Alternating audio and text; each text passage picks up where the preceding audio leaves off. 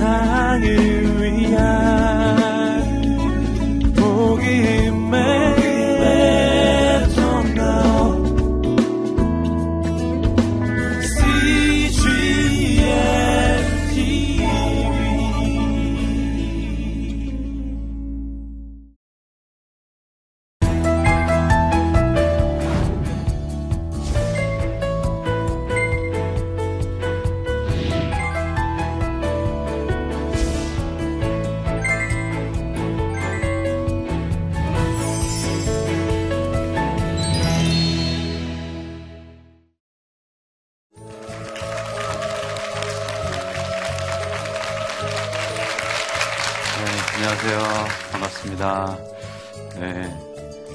예수전도단에서 찬양 사역하고 있는 심영진이라고 합니다. 오늘 함께 시간 갖게 돼서 너무 좋고 기대하고 그렇습니다.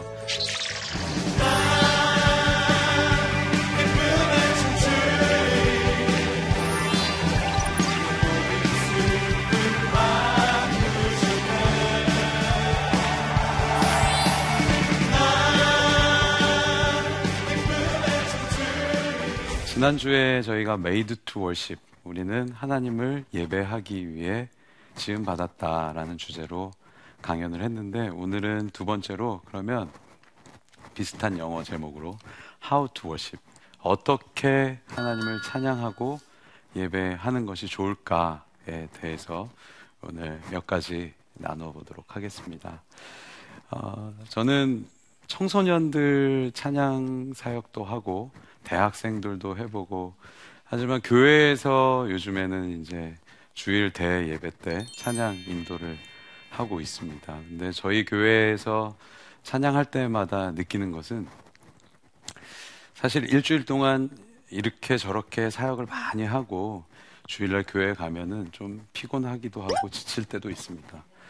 근데 찬양은 분명히 능력이고 회복이라고 말씀하셨는데, 제가 찬양 인도자로 앞에 서 있는데 어느 순간 너무 힘들다는 생각이 든 적이 있었어요. 근데 주님이 저에게 그때 이제 이 본질에 대해서, 네가 더 성경 말씀을 기반으로 해서 어떻게 예배를 드리는지를 한번 고민해 봐라, 이런 마음을 주신 적이 있거든요.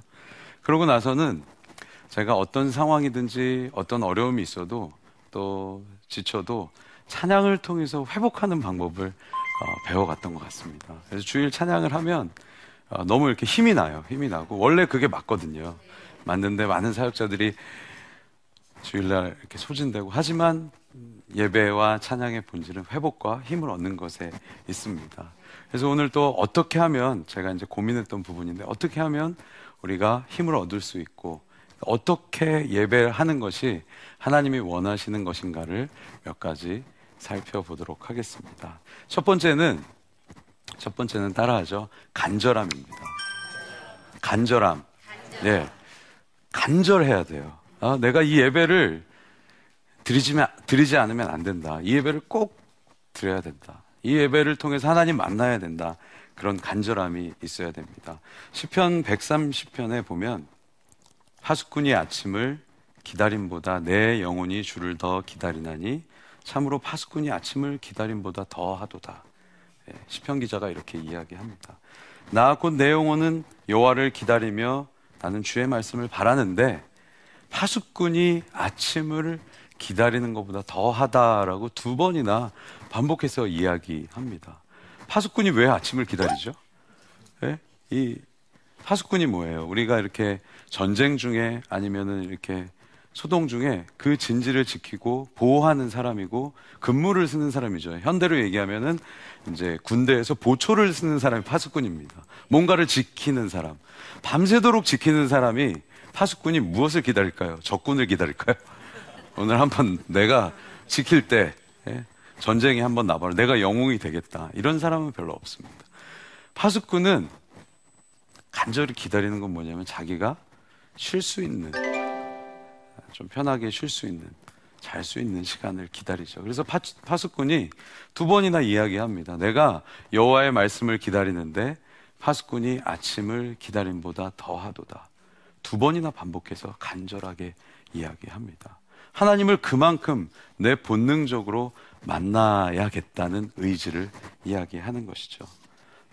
시편 42편 1절에 보면 하나님이여 사슴이 시냇물을 찾기에 갈급함같이 내 영혼이 주를 찾기에 갈급하나이다.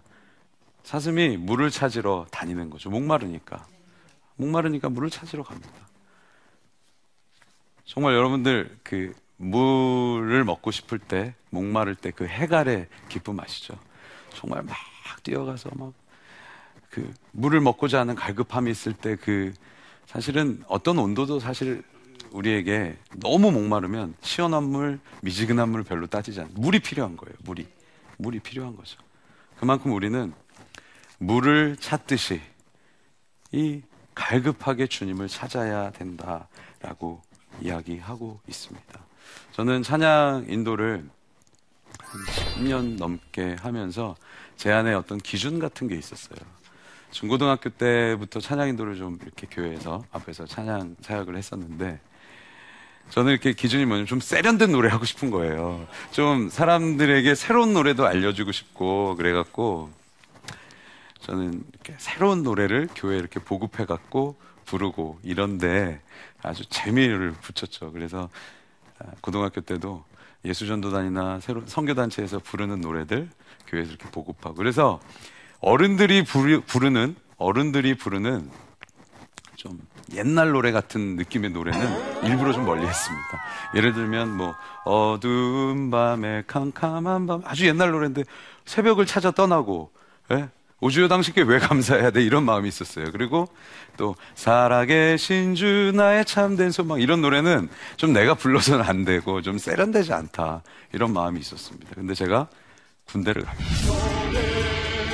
그런 찰나에 군대를 가게 됐습니다. 군대 갔는데 저는 그동안에 군대 가기 전에는 늘 교회에서 그 온실 안에서 자랐던 사람이에요. 온실 안에서 군대에 딱 가니까 첫날부터 내가 알지 못하는 그 욕으로 보여지는 그러니까 나는 욕인 저것도 욕이구나라는 거를 이제 군대 가서 처음으로 알게 된 이야기들이 막 난무를 하는 거죠. 군대 가기 전에는 뭐 맨날 찬양할 수 있었어요. 말씀 그냥 보면 되고 평소에 그냥 뭐 편하게. 근데 군대 가니까 이 찬양이 너무 그리워. 이 욕이 막 난무하고 하나님을 찾을 수 없는 이 상태에서 제가 성경 말씀이 너무 보고 싶은 거예요. 그런 적이 별로 없었습니다. 성경 말씀이 너무 보고 싶은 거예요. 그래갖고 신교대에서 불친번한테 제가 부탁을 했어요. 나 새벽 3시에 매일 좀 깨워달라고. 왜 그러냐? 그때 나는 좀 똥이 마렵다. 그래갖고 새벽 3시에 저를 깨워줬습니다. 그럼 제가 새벽 3시에 화장실을 가서 그때 요한복음 시편 이 성경책 그거 조그만 거 가서 읽는 거예요. 화장실 이 쭈그리고 앉아가지고. 근데 말씀이 얼마나 달고 갈급한 거죠. 내가 갈급해요. 자, 주일날 교회 갔습니다. 교회 가는데 제가 이제 음악을 되게 좋아해서 세련된 음악 이런 거 되게 좋아한다고 말씀드렸잖아요.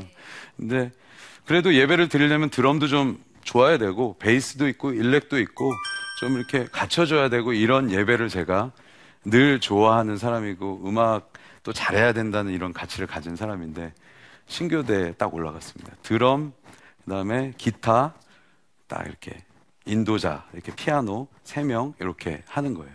베이스도 없고 드럼은 거의 막 무너져가요. 드럼은 막 이 피도 제대로 없고 이 그 껍데기 드럼을 싸는 것도 없고. 근데 더 놀라운 건 드럼을 치는 사람이 어저께 우리한테 욕했던 조교야. 찬양인도 했던 사람도 욕했던 조교고. 이게 평소 같으면 제가 어떻겠습니까? 평소에 아 무슨 저런 사람이 찬양인도를 하냐고 이렇게 절대 올라갔어요.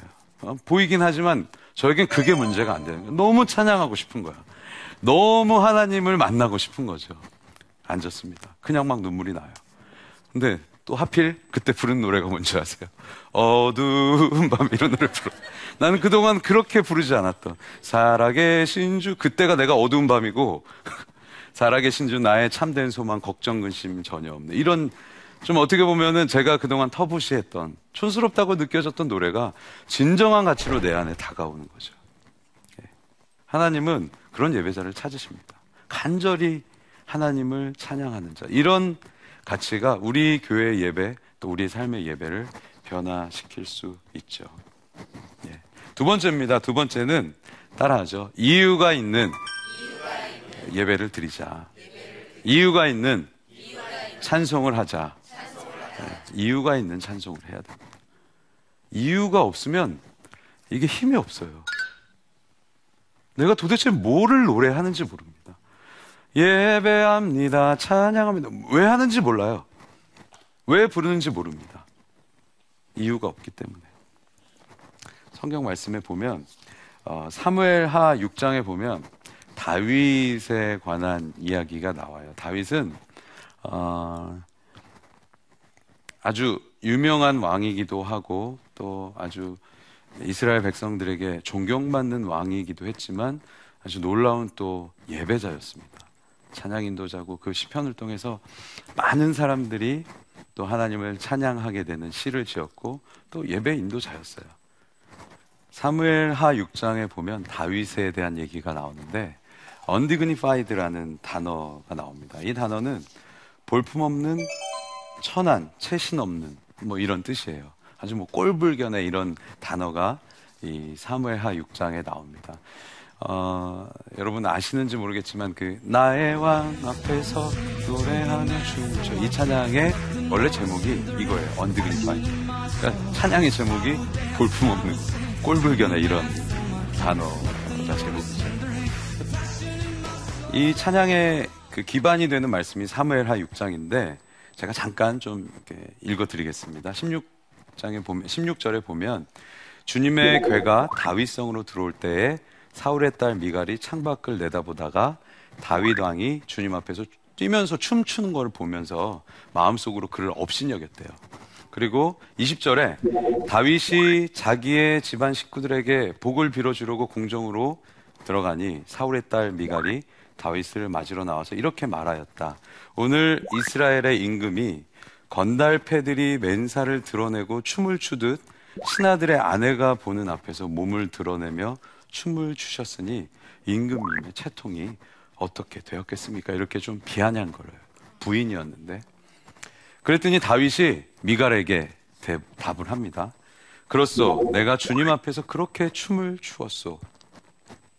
주님께서는 그대의 아버지와 그의 온 집안이 있는데도 그들을 마다하시고 나를 뽑으셔서 주님의 백성 이스라엘을 다스리도록 통치자로 세워주셨소. 그러니 나는 주님을 찬양할 수밖에 없소. 나는 언제나 주님 앞에서 기뻐하며 뛸 것이오 라고 한 나라의 그 유명한 왕이 그렇게 이야기를 합니다. 너무 채신 없이. 자, 그리고 또 이야기를 해요. 내가 스스로를 보아도 천한 사람처럼 보이지만, 이 천한 사람이라는 단어가 undignified라는 단어인데 주님을 찬양하는 일 때문이라면 이보다 더 낮아지고 싶소라고 이야기해요. 자, 제가 아까 청소년 집회를 해보면 막 뛴다고 말씀을 드린 적이 있는데 마치 제가 지은 노래 중에 그 멈출 수 없네라는 노래가 있어요. 거기 전주가 다다다다다다다 베이스 이렇게 나오거든요. 네, 이 노래가 나오면 청소년들이 그냥 막 뜁니다. 막 뛰어요. 그리고 제가 너무 좀 멈추고 도대체 지금 왜 뛰어요? 즐겁잖아요. 막 이러는 거예요. 신나잖아요. 그러니까 마치 그 파브르의 개처럼 그 종소리가 울리면 침이 나오는 것처럼 그냥 음악이 흥겨우니까 교회에서 박수를 다 그냥 치니까 나도 치는 거예요. 아무 이유 없이. 그런 이유 없는 예배는 능력이 나타나지 않습니다. 기름 부으심이 없죠. 다윗은요, 뛸 때 기뻐하면서 또 하나님을 이 찬양했는데 뛸 때 뛰는 이유가 있었어요. 이유가 뭐예요? 다윗이 말했죠. 내가 주님 앞에서 왜 춤을 췄냐 하면 이 하나님의 승리와 임재를 상징하는 왕의 법궤가 들어올 때 왜 이렇게 기뻐했냐면 하나님이 그동안 나에게 행하셨던 일들이 정말 계속 기억나기 때문이죠. 그것이 내 마음에 있기 때문입니다. 하나님의 하신 놀라운 일들이 우리 안에 기억되기 때문입니다. 예배라는 것은요, 이유가 있어야 됩니다. 내가 찬양하고 높일 때, 신실한 하나님을 찬양할 때 신실함에 대한 경험이 있어야 돼요. 간증이 있어야 됩니다. 완전하신 나의 주 의의 길로 날 인도하소서. 하나님의 완전하심을 내가 경험해야 되는 것이죠. 이스라엘 백성들이 출애굽을 할 때 출애굽을 하죠. 애굽에서 탈출을 합니다. 모세를 통해서 하나님이 이스라엘에 놀라운 일을 행하셔서 애굽에서 정말로 힘들어하던 백성들을 탈출을 시키죠. 이스라엘 백성들, 이 출애굽기를 이렇게 쭉 보면 백성들이 불평불만이 좀 많습니다. 저희처럼 하나님이 은혜를 베풀어 주시면 되게 좋아했다가 좀 지나면 또 불평불만을 금방 합니다. 또 힘들어하고 또 은혜 주시면 좋아했다가 저희의 모습과 비슷합니다. 저의 모습과 비슷합니다. 탈출할 땐 좋았어요. 아주 내가 드디어 자유함을 얻는구나. 근데 뒤에서 애굽 군대가 쫓아옵니다. 여러분, 십계나 이집트 왕자라는 영화를 보면 그 부분이 잘 묘사되어 있습니다. 쫓아와요. 앞에는 홍해가 가로막고 있습니다. 그 순간 아마 불평불만했을 겁니다. 나를 왜 여기서 끄집어내갖고 이렇게 힘들게 죽게 만든 모세를 불평합니다. 근데 하나님이 모세를 통해서 기적을 베푸시죠. 홍해가 갈라집니다. 정말로 영화에도 많이 나오지만 이 물이 딱 갈라지면서 사람들이 건너갈 수 있게 하나님이 길을 터주세요. 근데 영화에 보면 탄탄대로가 아니에요. 아스팔트같이 쫙 깔려있는 게 아니라 막 돌도 있고 막 긴장되는 상황인 거야. 언제 합쳐질지 모르고 내가 좀 전에 불평했는데 하나님이 이걸 합쳐버리면 어떡하지? 근데 하나님이 그들에게 긍휼을 베푸셔서 이스라엘 백성들이 다 건너간 후에야 이제 물이 합쳐져서 애굽 군대가 이제 몰살하게 됩니다. 더 이상 이제 쫓아오지 못하게. 이 이제 말씀이 있는데 출애굽기 15장 1절 2절에 보면 이때 모세와 이스라엘 자손이 이 노래로 여호와께 노래하니 일렀을 때 내가 여호와를 찬송하리니 그는 높고 영화로우심이요 말과 그 탄자를 바다에 던지셨음이로다. 여호와는 나의 힘이요 노래시며 나의 구원이시로다. 그는 나의 하나님이시니 내가 그를 찬송할 것이요 내 아버지의 하나님이시니 내가 그를 높이리로다. 이유가 있는 노래를 한 거예요. 뛰고 찬양할 때 이유가 있어야 돼요. 구원받음에 대한 감격이 있어야 되고. 이스라엘 백성들이 이 노래를 어떻게 불렀겠습니까? 자, 다 건너오셨죠? 자식들 다 있죠? 출발하겠습니다 하고 출발한 게 아니에요. 우리가 월드컵에 올라갔던 것처럼, 이겼던 것처럼 구원받은 자들이 죽을 수밖에 없던 우리가 살아난 것에 대한 감격이 우리 안에 이유로 있어야 됩니다. 우리가 기뻐하는 찬양, 그냥 자, 이 두 곡 부르고 나면 좀 느려지겠지, 그게 아니라 이 찬양을 통해서 내가 진정한 기쁨을 기억하고 회복해야 됩니다. 예배는 이유가 있는, 왜 내가 예배를, 왜 이 찬송을 부르는지에 대한 정확한 이유가 우리 안에 있어야 되는 것이죠. 네. 세 번째입니다. 있는 모습 그대로 주님께 나아가자. 예, 있는 모습 그대로 나아가야 됩니다. 이 세상은요, 참 내 고민이나 어려움을 누구에게 쉽게 이야기하기 어려운 시대에 살고 있습니다. 누구에게 말하기가 어려워요. 그게 또 어떻게 또 소문이 나서 또 어떻게 될까 두렵습니다. 그래서 꼭 옆 친구에게 말할 때 아무리 친한 친구라도 내가 100% 얘기 안 하고 두 가지 정도는 얘기 안 해요. 그거는 내가 이걸 얘기하면 약점으로 잡힐 것 같고. 그러니까 고민을 상담할 때도 다 토로하고 이야기하는 것이 어려운 세상에 살고 있어요. 워낙 또 매스미디어도 많고 소문도 빠르고 SNS 또 여러 가지를 통해서 쉽게 소문이 나고 나의 가치가 왠지 좀 하락되는 것 같은, 평가절하되는 것 같은 이런 느낌이 들 때가 많습니다. 근데 우리 하나님은요, 우리에게 말씀하시죠. 있는 모습 그대로 나와라. 내가 다 알고 있다. 우리 친구는 다 몰라요. 하지만 하나님은 다 알고 계십니다. 요한복음 4장에 보면 사마리아 여인과 예수님의 대화가 나옵니다. 이 여인은 어떤 여인이었냐면 남편이 5이 있었으나, 여러분 부러우십니까? 남편이 다 네, 별로 부럽지 않다는 분위기로 남편이 5이 있었으나 지금 있는 남편도 내 남편이 아니니. 그러니까 그 당시에 사마리아에서도 손가락질 당하는 여인이었어요. 그래서 물이 필요한데 물을 기르러 몇 시에 왔냐? 정오 무렵에 왔어요. 해가 중천에 떠 있을 때 물을 기르러 옵니다. 사람들이 이 근동 지방에는 이 정오 무렵에는 아무도 물을 기르러 오지 않아요. 왜냐? 너무 더우니까. 좀 시원해지면 물을 기르러 오는데 그 당시에 그 시간에 물을 기르러 올 정도로 사람들에게 좀 이렇게 피해 다니고 사람들에게 손가락질 당하는 여인이었죠. 이 여인이 예수님을 만나게 됩니다. 그러면서 여러 가지 대화를 해요. 유대인인 당신이 왜 나에게 예수님 물 달라 그랬거든요.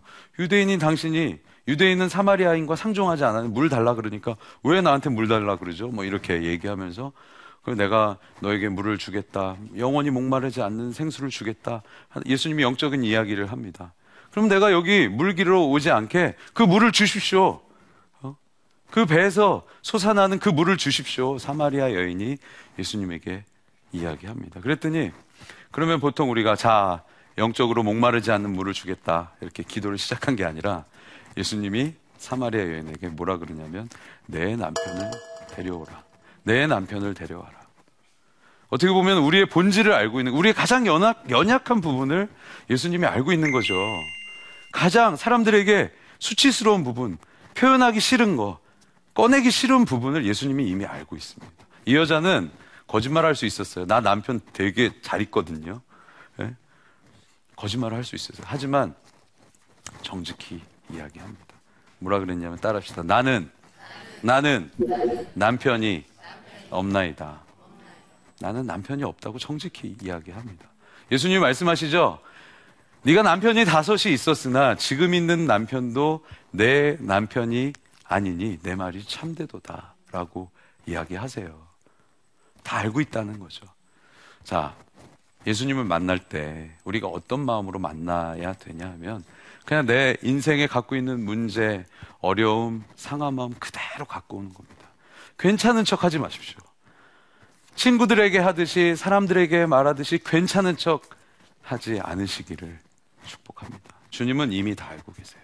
그냥 우리가 예배 장소에 하나님 앞에 나갈 때 찬양할 때 우리의 마음은 뭐냐면 그냥 내가 가진 상한 마음 또 어려운 마음 고통스러운 마음 가지고 그대로 주님 앞에 나가는 겁니다. 그럼 주님이 우리에게 은혜 주시고 기름 부어주시고 회복시켜주시고 만나실 줄로 믿습니다. 주님은 그런 분이세요. 이미 다 알고 계시고 왠지 그걸 말하면 혼날 거 이런 분이 아니에요. 우리의 아버지 되시고 우리의 친구 되시고 우리의 구원자 되신 예수께서 우리를 기다리고 계시는 줄로 믿습니다. 오늘 저희가 세 가지 예배 어떻게 드리는가. 첫 번째는 갈급함이죠. 목마름으로 주님 앞에 나가는 겁니다. 두 번째는 왜 내가 이 예배를 이 찬송을 하는지 정확한 이유가 있어야 된다는 거죠. 세 번째는 뭡니까? 우리가 가진 것 그대로 갖고 나가는 거예요. 가장 편하게 있는 모습 그대로 주님 앞에 가지고 나가면 우리의 예배가 바뀌고 새로워질 줄로 믿습니다. 여러분, 우리의 예배는 어떤 특별 집회만 한정되어 있는 것이 아닙니다. 우리가 드리는 매주 주일 예배 또한 가정의 예배 이 간절함으로 목마름으로 있는 모습 그대로 이유를 갖고 예배하면 하나님이 그 예배에도 여전히 임재하시고 두세 사람이 모이는 곳에 함께 하시겠다고 약속하셨던 그 은혜가 있을 줄로 믿습니다. 예, 아멘. 네, 오늘 강연 마쳤습니다. 네, 감사합니다.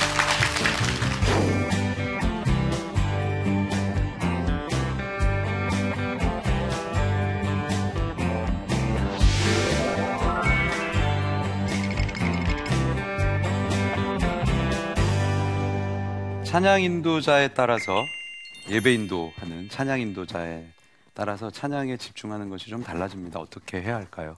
오늘 나눈 강연의 답은 다 있습니다.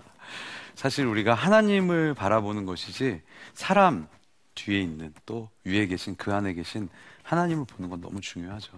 우리가 말로는 사실 하나님에 대해서 표현하지만 우리의 눈과 우리의 경험은 사람들에게 육신에게 가 있습니다.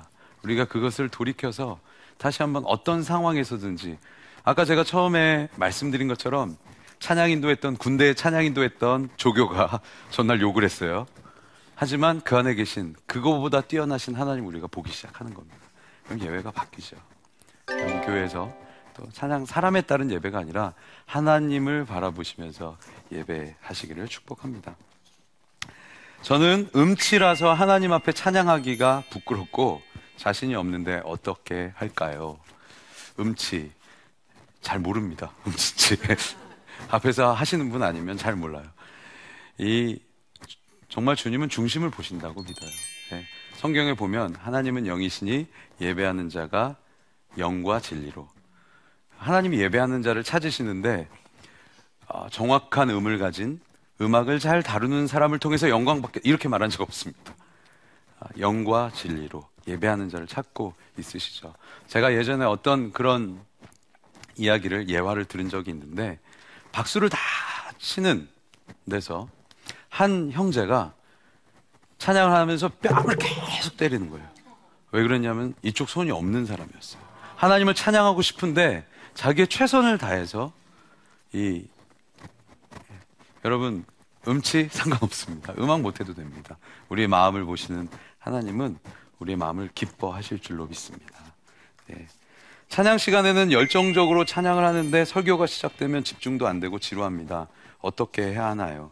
이거는 보통 청소년들이 많이 이렇죠. 어른들도 그런데 네, 이 설교 때 좀 졸리잖아요. 이제 이건 저희 어머님이 많이 하시는 방법인데, 예, 권사님이신데 이제 껌은 안 되고 사탕을 드시더라고요. 사탕을, 제가 한 번은 같이 있었는데 어머니가 좀 조시길래 봤더니 그때 사탕을 드시고 그 다음부터 안 조시더라고요. 이건 좀 어떻게 보면 좀 실제적인 방법이고, 사실 그 말씀 시간에 집중하는 것은, 찬양은 어떻게 보면 음악도 있고 편하고 한데 말씀에 집중하는 것은 훈련이 좀 돼야 된다고 생각이 들어요. 훈련이 좀 돼야 되고, 또 그 성경 말씀에 대한 지식이 있거나 그 말씀을 내가 봐왔던 말씀이고 계속해서 좀 그 말씀에 대해서 좀 익숙한 사람은 말씀을 좀 더 집중해서 들을 수 있는데, 그냥 찬양만 딱 하고 그 다음부터는 말씀에 대해서 관심이 없는 사람은 이 중요한 진리의 말씀을 놓치게 되는 경우가 많습니다. 그래서 미리 저는 늘 이제 아는 만큼 예배할 수 있다라고 이야기하는데, 아는 만큼이라는 것은 준비되어야 되죠. 평소에 묵상과 말씀으로 준비되면 우리가 더 말씀 시간에 집중할 수 있지 않을까 생각이 됩니다. 그런데 오늘 강연 함께 들어주셔서 감사합니다. 언제나 어느 때나 어떤 상황에서든지 우리의 마음을 들여서 주님을 예배하는 여러분 되시기를 축복합니다. 감사합니다. 오로지 한 가지 그 목표가 있다면 남자들과 경쟁해서 이겨야 된다. 근데 그런 저의 인생에 예기치 않은 돌발사가 생기는 일이 생겼어요. 우울증도 걸리고 불면증, 사는 게 사는 게 아니죠. 남편을 향한 증오로 내 마음에 불타기 시작했어요. 정말 이 끝은 무엇인가? 다 죽는 거더라고요. 모두 다 파멸하는 거. 그럴 때 하나님께서는 저한테 제 마음 깊숙이 안에 감춰두었던 나의 그 우상이 무엇인지 보게 하셨어요.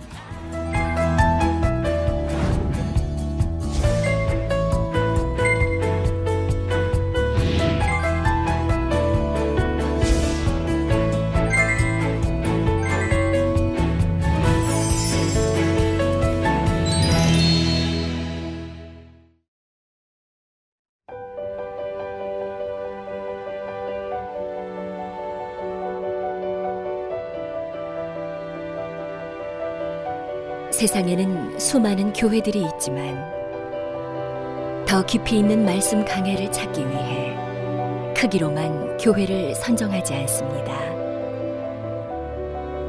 보다 좋은 영적 콘텐츠를 더 많이 나누기 위해 방송비를 받지 않습니다. 1년 365일 복음만 전하고 싶어서 우리는 광고를 하지 않습니다. 온누리의 복음을 땅끝까지 CGN TV와 함께 땅끝 선교사가 되어주세요.